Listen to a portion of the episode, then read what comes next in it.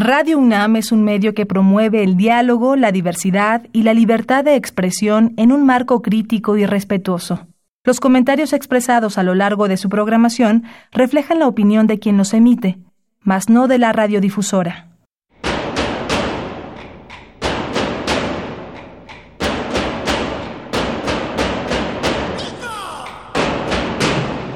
Discrepancias. Atacan a la universidad porque discrepamos. Viva la discrepancia, porque es el espíritu de la universidad.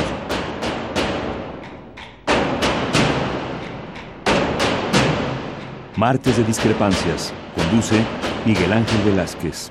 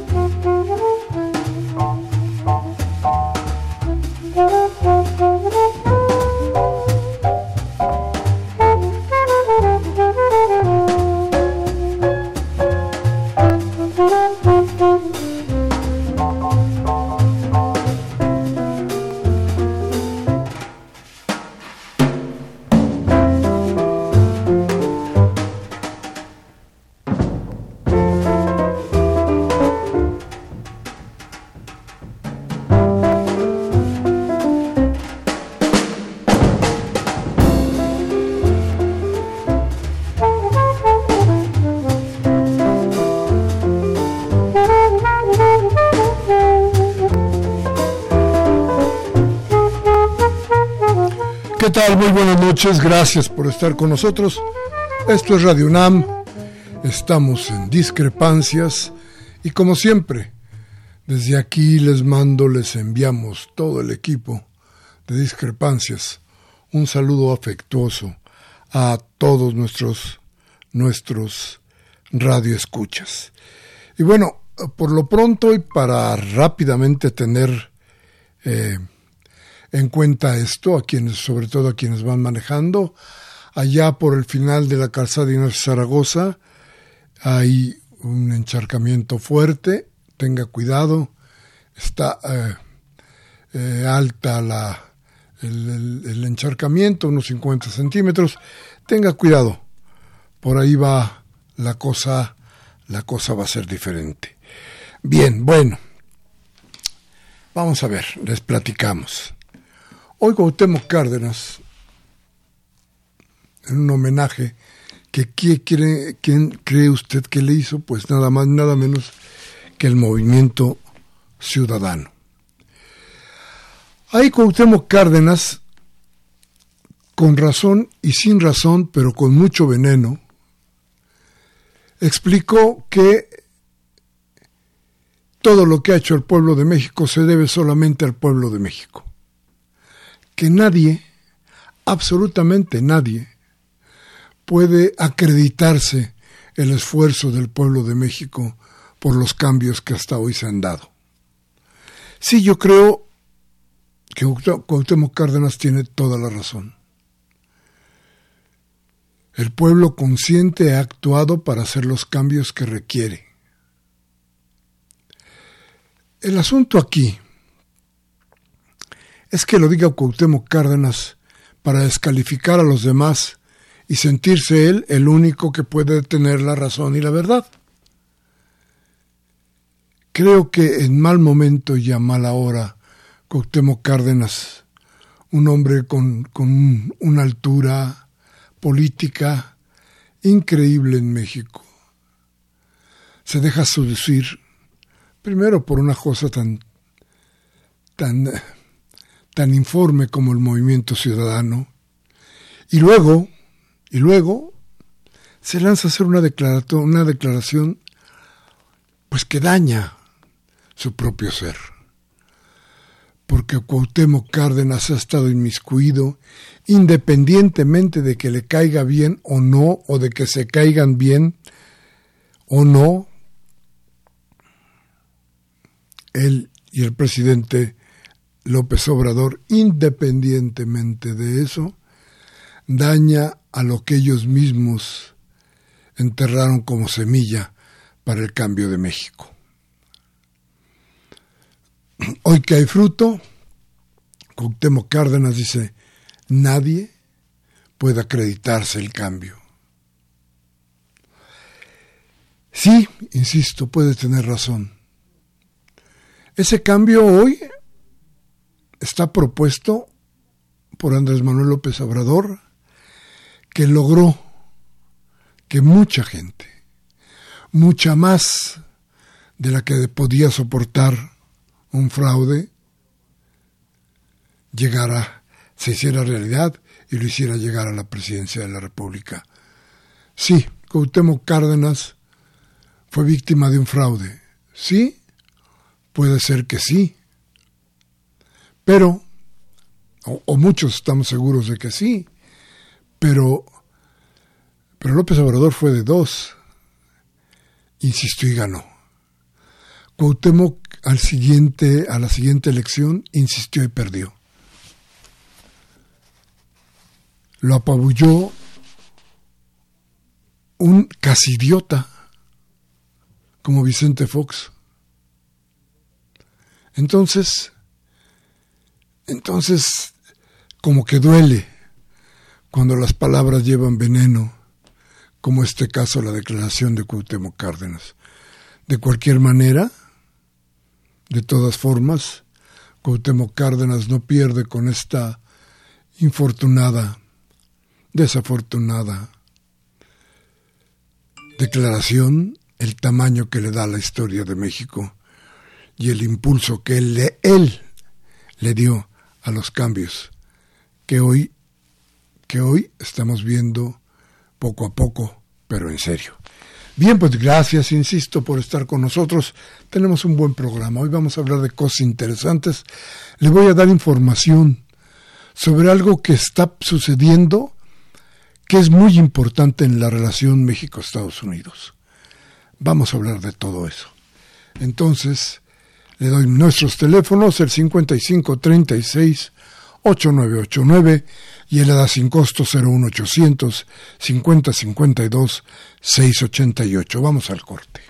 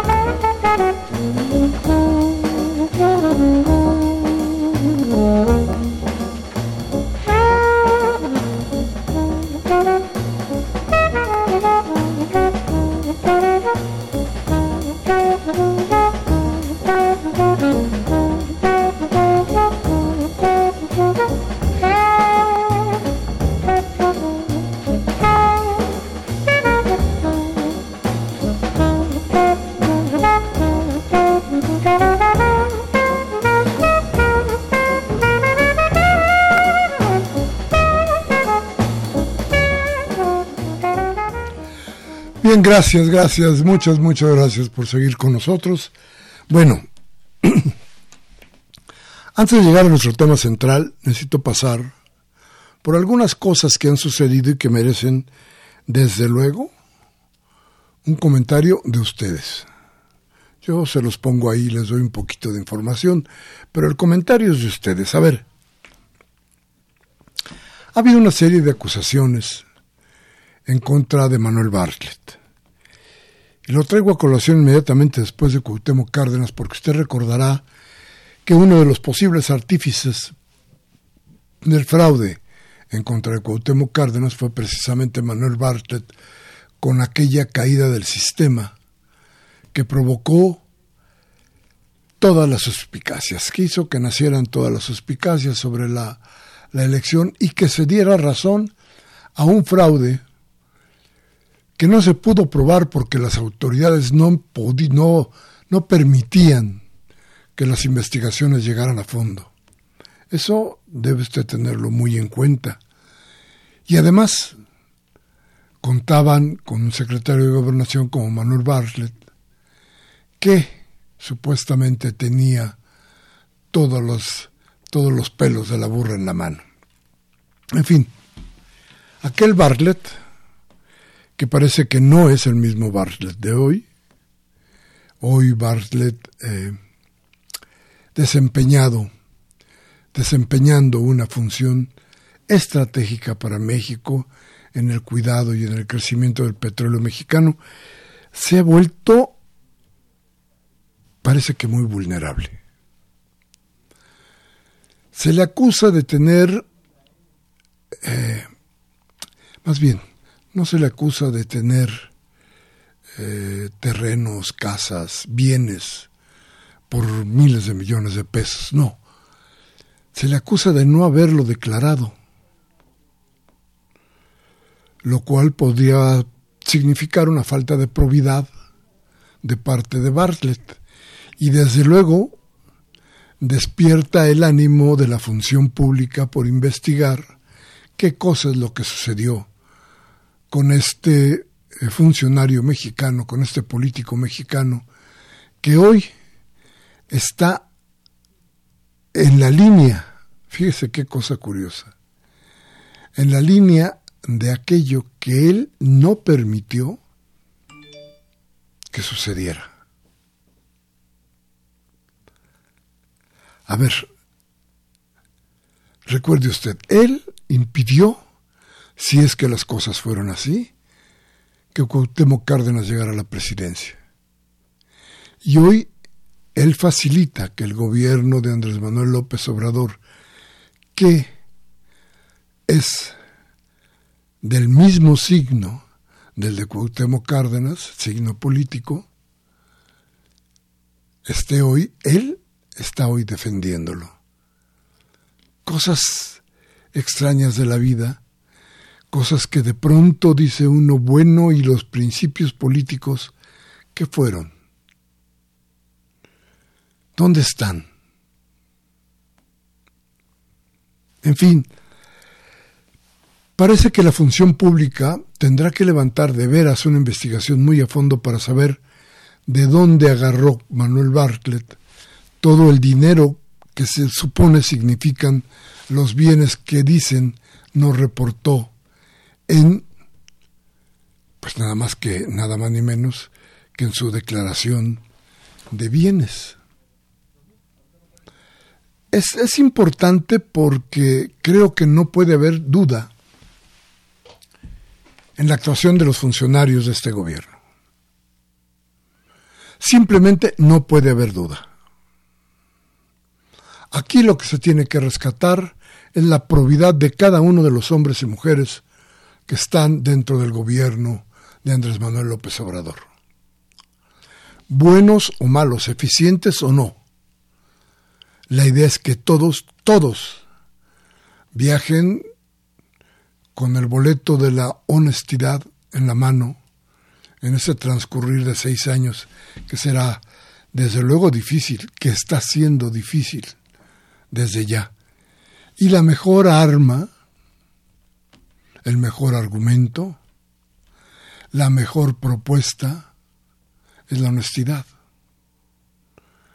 Porque con la honestidad se acaba la impunidad. Y si este México se vuelve contra la impunidad, va a ver usted no quién cae y quién no cae.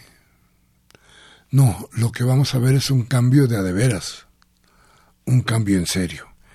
Por eso, importante lo de Manuel Bartlett, por eso importante lo que voy a decir la función pública. Yo, en lo particular, tengo mucha confianza en que la función pública diga con toda honestidad, permítame usted que yo lo reitere, con toda honestidad, qué pasa en el caso de Manuel Bartlett. Pero déjeme decirle otra cosa. Independientemente de todo esto, el primer rasgo de honestidad que debería existir es el Manuel Bartlett diciendo me separo del cargo hasta que termine la investigación. Esto que en algún momento se convirtió en demagogia por parte de los gobernadores y de los funcionarios de Peña Nieto, que no sucedía nada, hoy debe ser de mucha, muchísima importancia para este gobierno. Es decir, si Manuel Bartlett es inocente de lo que se le acusa, su inocencia no solamente debe ser probada, debe ser creída. Y esto, esto va a ser muy, muy, pero muy difícil. Así es que cuidado con lo que venga en adelante con Manuel Bartlett. Teléfonos en el estudio 55 36 8989, la da sin costo 01800 50 52 688. Vamos al corte y regresamos.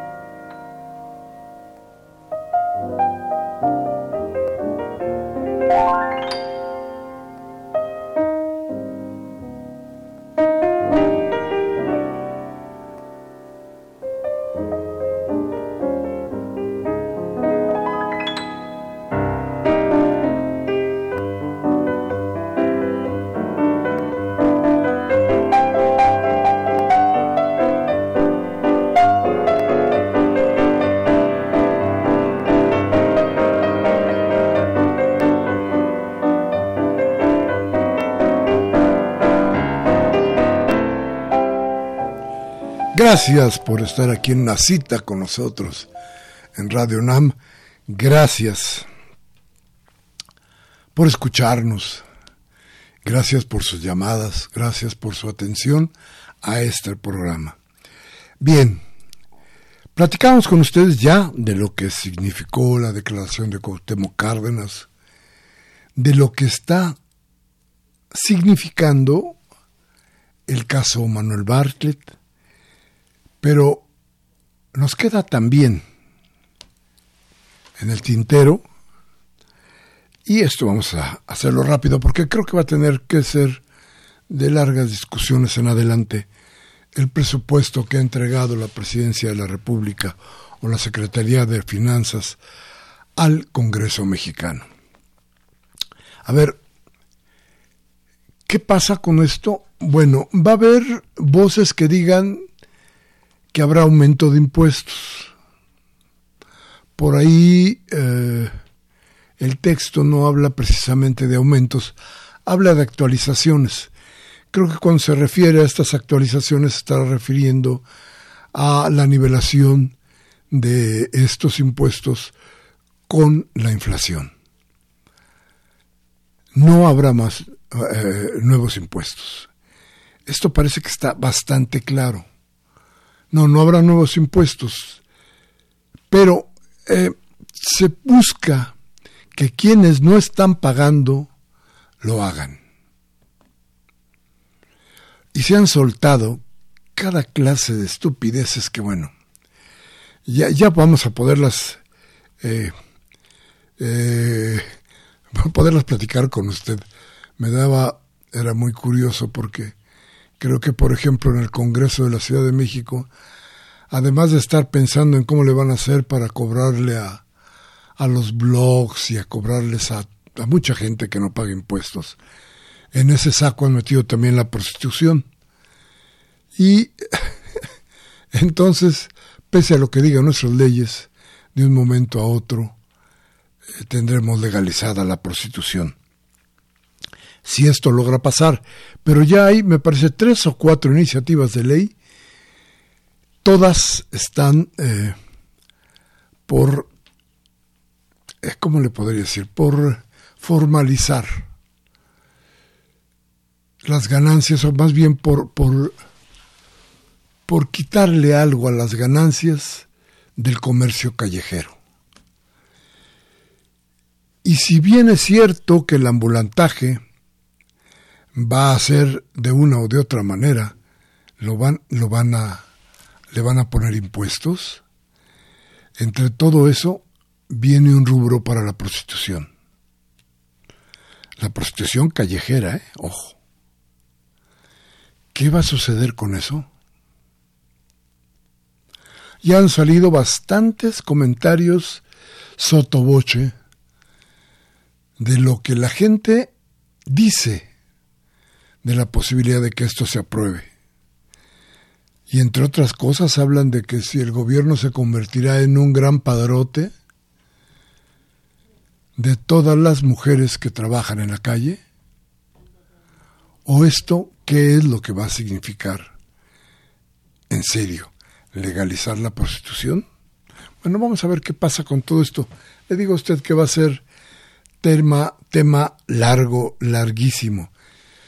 Y no quiero dejar de lado algo que pasó hoy en el Congreso.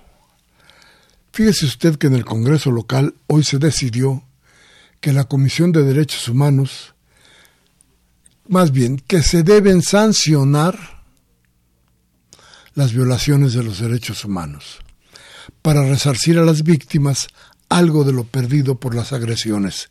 A ver, déjeme, déjeme analizar con usted un poquito de esto, con los datos que tenemos hasta hoy.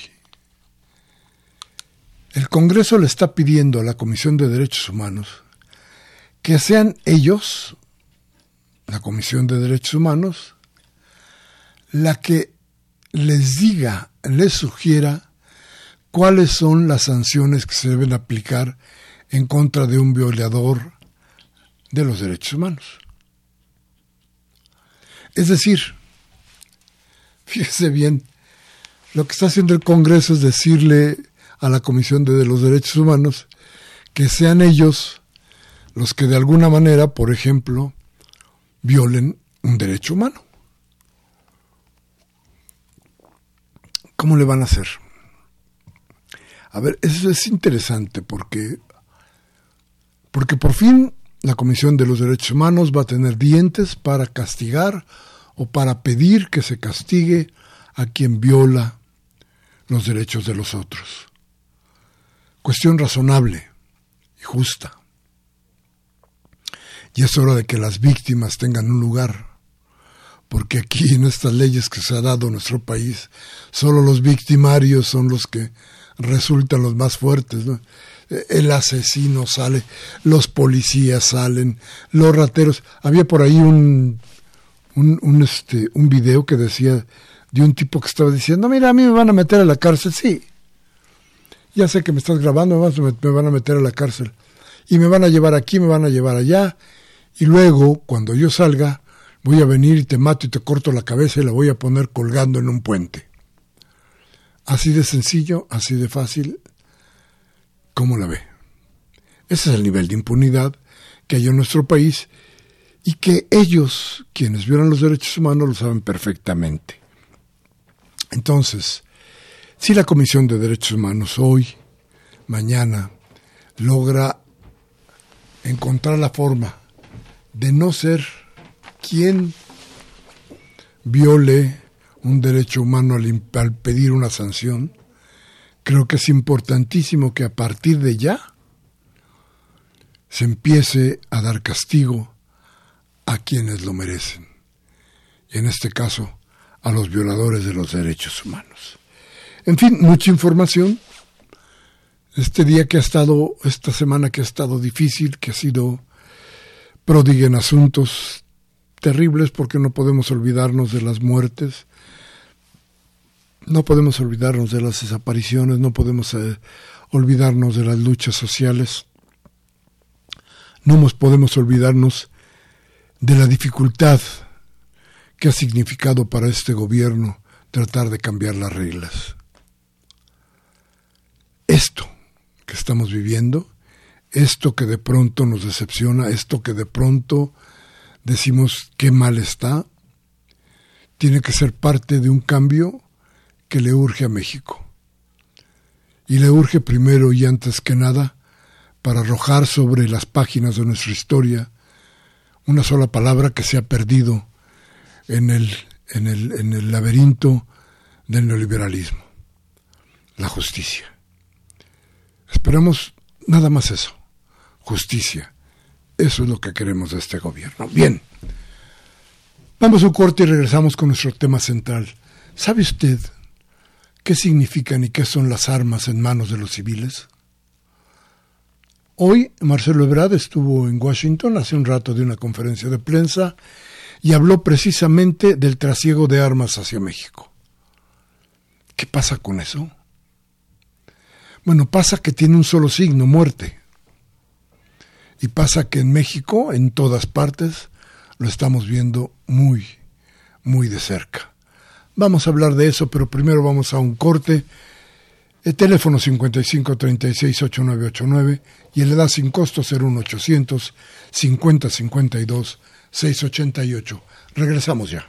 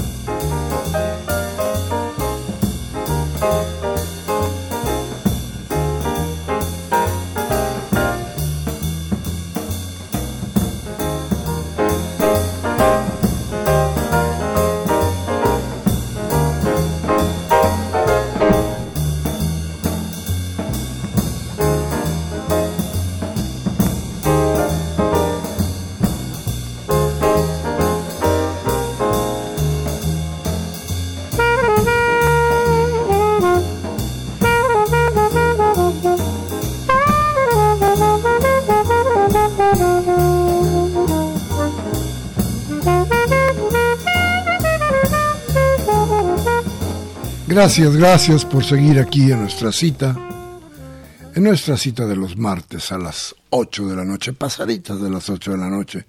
Gracias por estar aquí. Y bueno, a ver, déjeme, déjeme platicarle de cosas que, que yo creo que a usted y a mí nos importan. A ver, ahí le van los datos que yo creo que, que nos van a dar la razón de la importancia de este tema. Fíjese bien, en el mundo existen más de 955, fíjese bien, 955 millones de armas de fuego en manos de civiles, militares y fuerza pública. 955 millones de armas de fuego. De ese casi billón de armas, 75%, ojo, 75% están en manos de civiles. ¿Se da usted cuenta de lo que significa eso y del peligro que eso encierra para todos?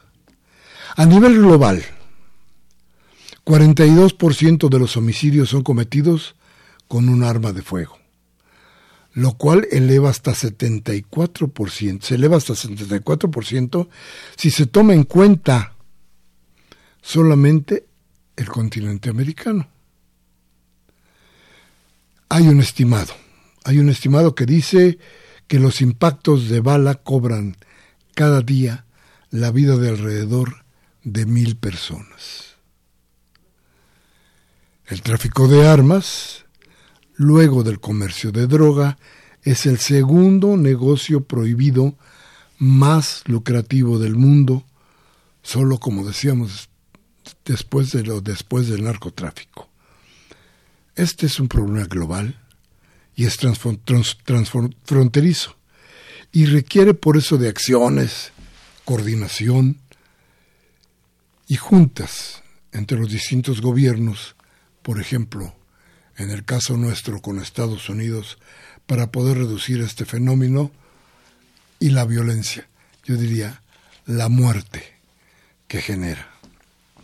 A ver, hoy el canciller mexicano Marcelo Ebrard estuvo en Washington. Hoy se cumplió el plazo aquel que había dado el gobierno de Estados Unidos para revisar si México se había portado bien o mal con respecto a la migración que toma a México como paso necesario para llegar a Estados Unidos. Marcelo Ebrard llevaba una sola consigna, decir, no nos volveremos el tercer país seguro para la migración ilegal. Estados Unidos ya no tenía argumentos para atacar a México porque la reducción del paso de migrantes hacia Estados Unidos ha sido, yo diría que brutal, ¿eh? Dolorosa para México, ¿eh? Muy dolorosa para nuestro país. Pero bueno, la idea es, Marcelo iba a decir no a tercer país y además iba con una, hoy más bien iba a reiterar una petición de México. Paren el trasiego de armas que nos hace daño, que les hace daño, porque vuelve más poderosas a las, desde luego, a las organizaciones, a las organizaciones criminales que trabajan o que actúan en nuestro país. A ver, entonces, datos duros. Hay un estimado que dice que cada año se trafican hacia, hacia México por lo menos 215 mil armas producidas y hechas en Estados Unidos. Ese tráfico, claro, ese tráfico se facilita por la debilidad de las leyes que favorecen la compra, el uso, la aportación de armas en todo Estados Unidos. ¿Por qué? Pues porque el arma que yo voy a comprar en este momento a una casa autorizada para la venta, pues se la vendo a un mexicano y no tiene ningún problema. ¿Y qué sucedió? Nada. Yo la compré legalmente, legalmente, la vendí y el Señor se la llevó para México. Qué cosa, ¿no?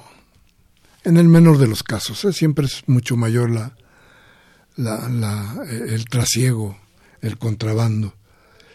Y, aquí también la ubicación geográfica también juega un rol importante para este mercado porque la mayoría de las armas involucradas en crímenes y recuperadas en México proceden de los estados del sur de los Estados Unidos. A ver, ahí le va. 41% de estas armas vienen de Texas, 19% de California y 15% de Arizona. Fíjese bien lo que estamos hablando, ¿eh? ¿De dónde vienen?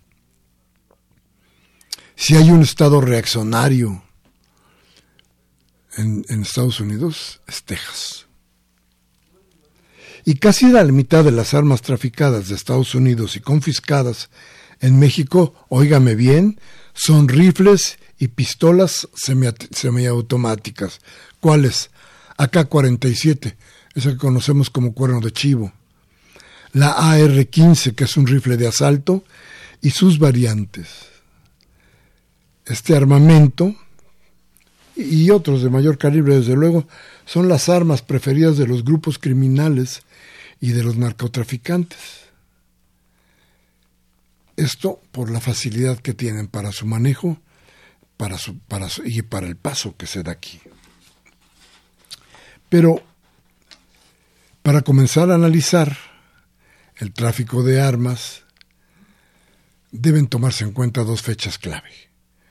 El 2004, que es la expiración de la Federal, Federal Assault Weapon Ban, en Estados Unidos, la cual impedía la manufactura de armas de asalto para uso civil. Esta ley, que expiró el de 2004, ha servido para que se estén vendiendo y creando muchas más armas de asalto y que vengan a que se queden en México. Y además del 2004, el 2007, cuando el, el Ejecutivo Federal, a este me refiero a Felipe Calderón, decide implementar la Estrategia Nacional de Seguridad, la cual consistía en enfrentar directamente a las organizaciones criminales utilizando la fuerza, y solo la fuerza.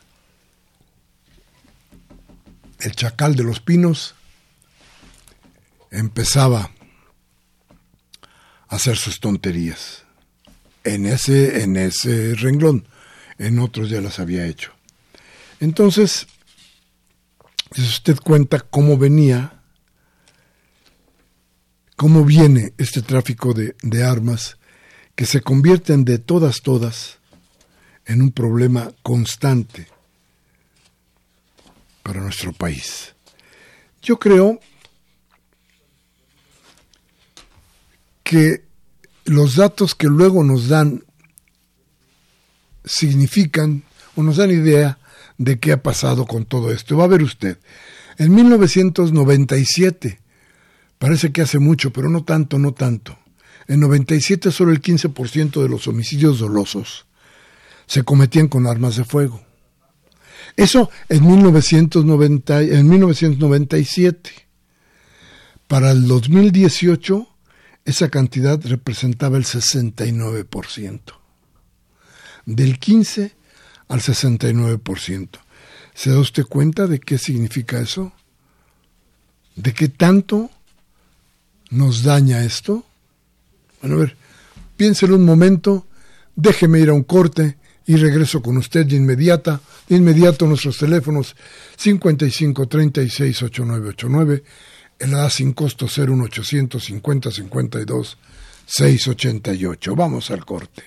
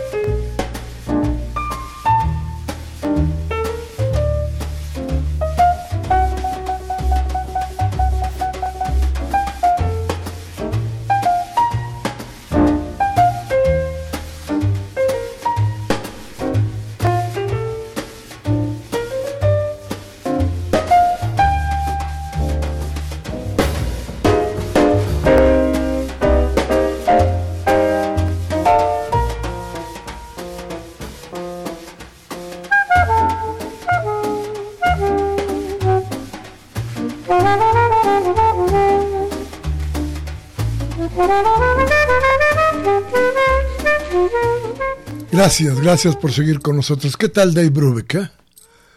Cuando menos nos hace pensar en que sí existe otra parte de la vida que no es tan terrible como la del tráfico de armas que estamos oyendo o de los líos políticos y económicos que hoy nos tienen tan angustiados. Pero en fin, bueno, siguiendo con nuestro tema, la encuesta nacional de victimización y percepción sobre seguridad pública calcula que la inseguridad y los delitos le costaron al país 300 mil millones de pesos. Oiga bien, 300 mil millones de pesos el 2017.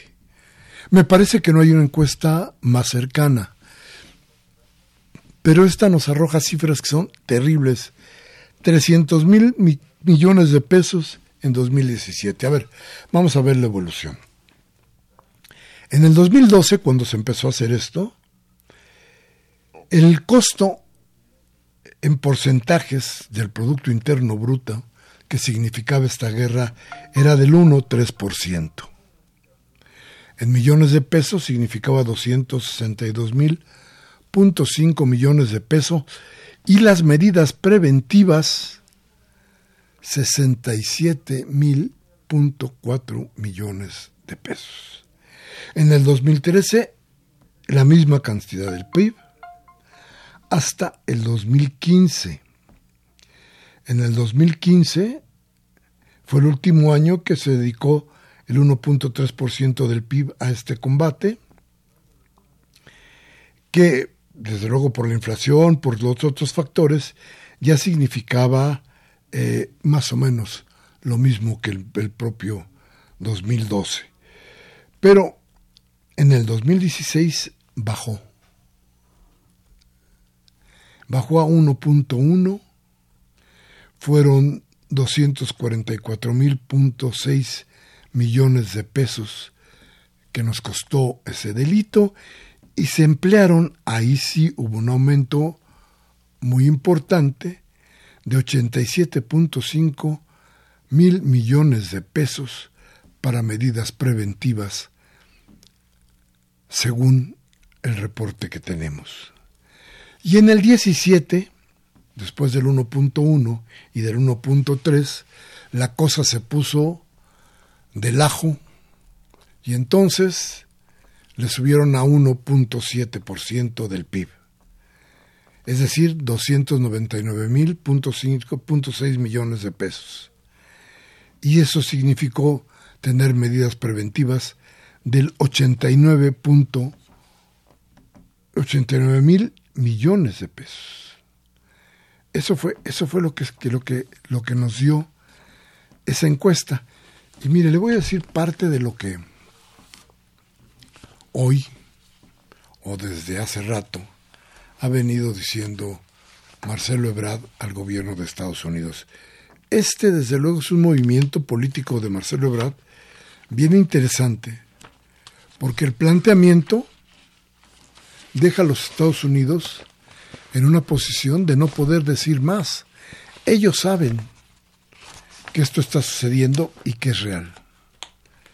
Ellos saben, en Estados Unidos, saben perfectamente que este asunto tiene cola y que se debe de alguna o de muchas maneras, se tiene que resolver. ¿Qué hay que hacer?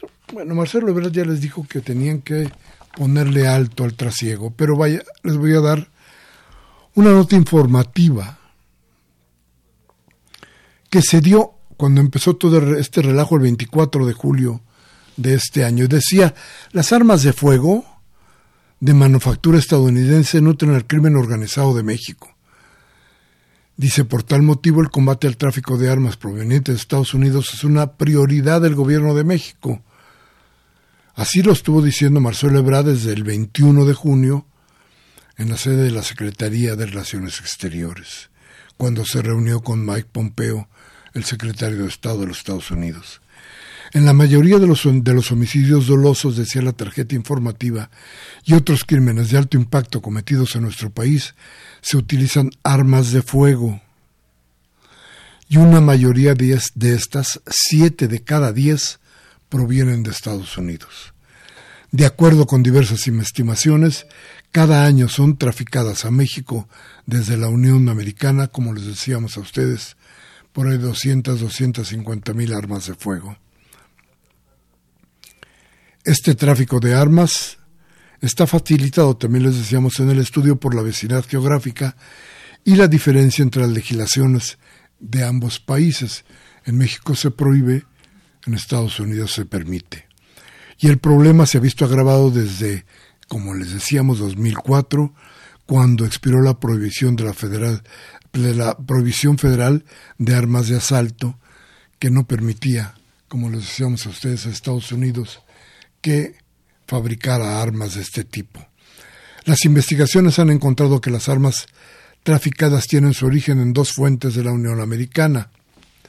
Estas fuentes eh, se adquieren, fíjese bien, en arsenales, en bazares de armas, en los cuales por lagunas de legislación no piden verificación de antecedentes o compradores, ni tienen lista, límites de venta de armas.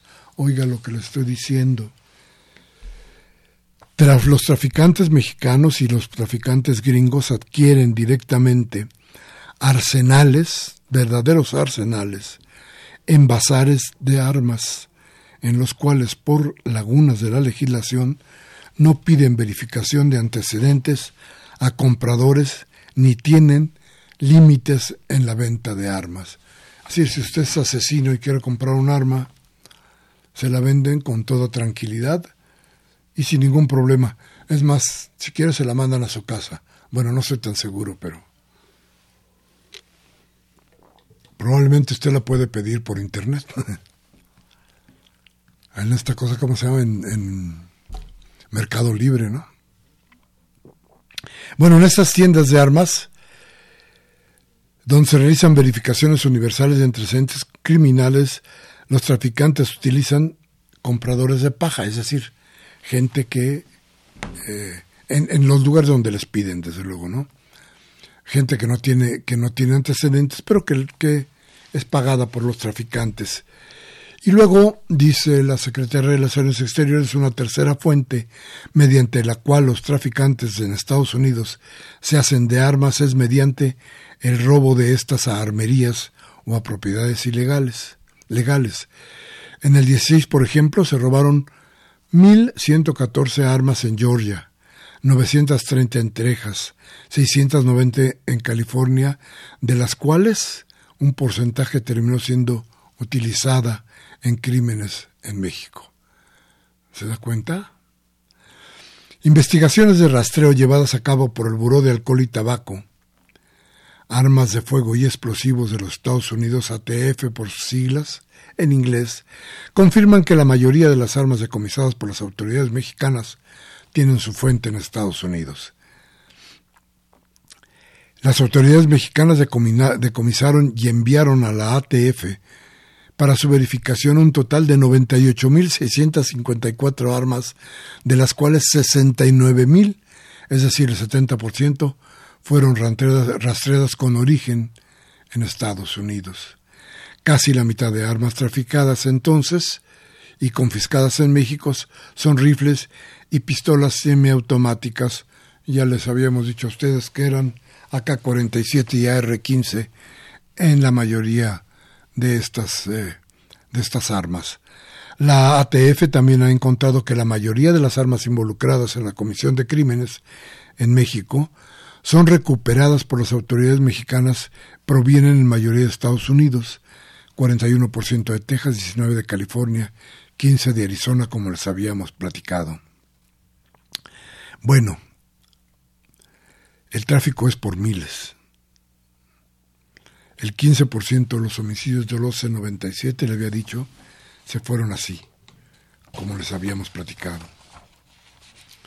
Marcelo Ebrard dijo entonces, la Secretaría de Defensa Nacional nos reporta, así como la Fiscalía, de la República que hay un incremento en el número de armas que se han registrado en México en diferentes hechos delictivos. Armas pequeñas 9%, rifles 9%, rifles automáticos 63% y armas de asalto 122%. Por consiguiente, se le ha pedido a Estados Unidos que se organice un operativo desde luego en Estados Unidos y las autoridades mexicanas aquí para pasar con armas, porque pasar con armas de Estados Unidos a México es ilegal y significa muerte, como ya les habíamos platicado. Pide Marcelo Ebrard entonces responsabilidad. ¿A quién? Al gobierno de Trump. ¿A quién? A la sociedad del rifle. ¿A quién? a Santa Claus. Vamos a un corte, regresamos. Teléfono 55 36 8989, Lada sin costo 01800 50 52 688. Ya regresamos.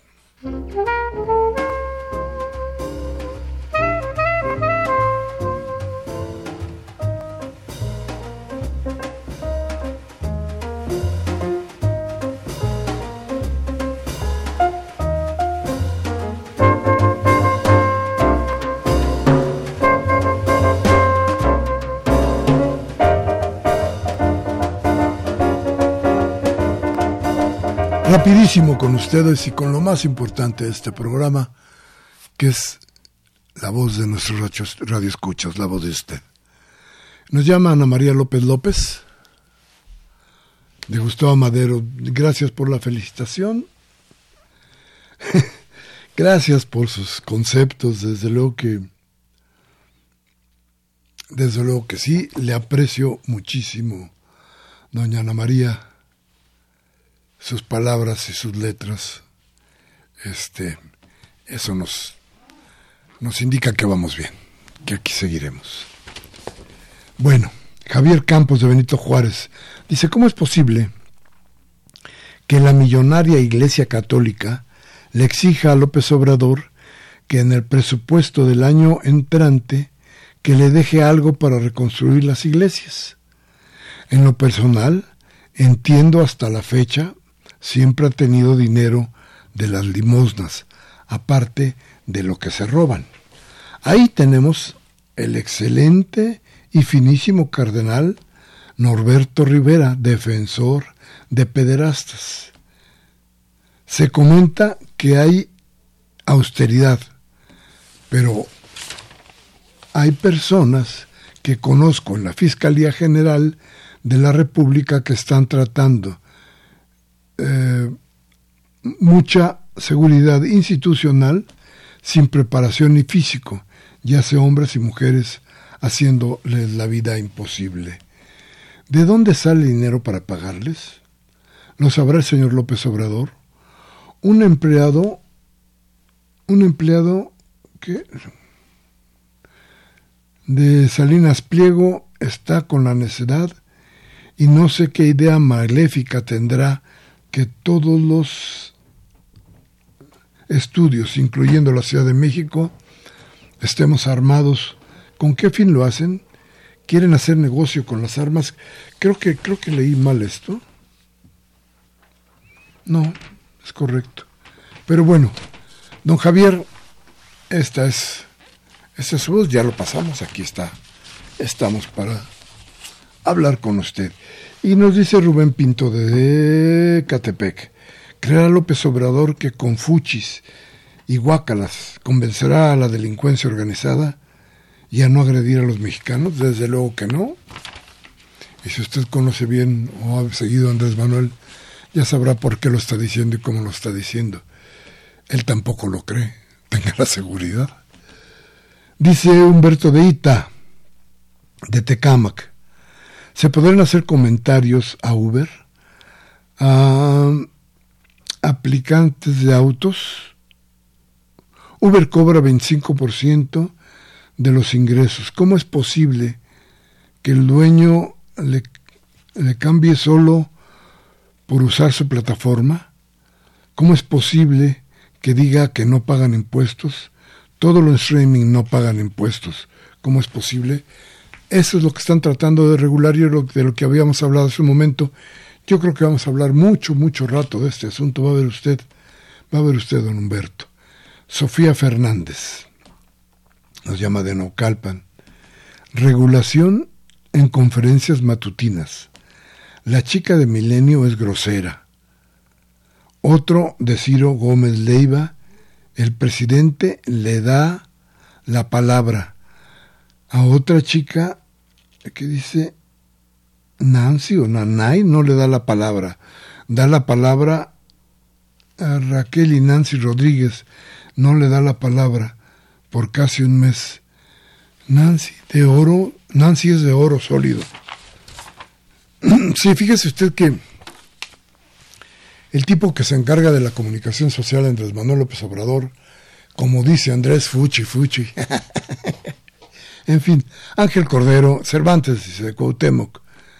Dice, maestro y tocayo, urge que promuevan un debate para eh, enfrentar el feminicidio, restableciendo la pena de muerte para los residentes feminicidas. El nuevo gobierno de la austeridad hace trámites para restablecer la pena de muerte sin equivocación. Un abrazo. Pues va a estar difícil esto, ¿no?